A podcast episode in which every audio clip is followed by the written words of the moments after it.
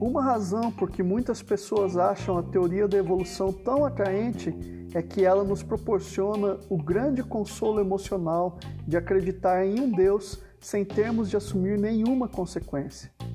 Quando você se sente disposto e o sol brilha, e você não quer acreditar que o universo todo não passa de uma mera dança mecânica de átomos, é bom ser capaz de pensar nessa grande força misteriosa como uma onda gigantesca que se move através dos séculos, carregando você em sua crista.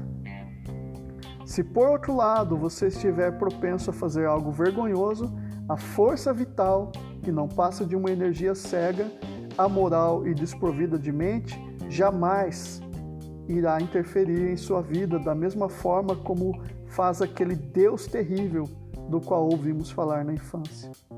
A força vital é uma espécie de Deus domesticado. Podemos acioná-la quando bem entendemos, desde que ela não interfira em nossas vidas. Podemos assim usufruir de todas as emoções da religião sem nenhum custo.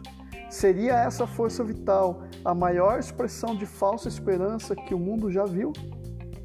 Do livro Cristianismo Puro e Simples.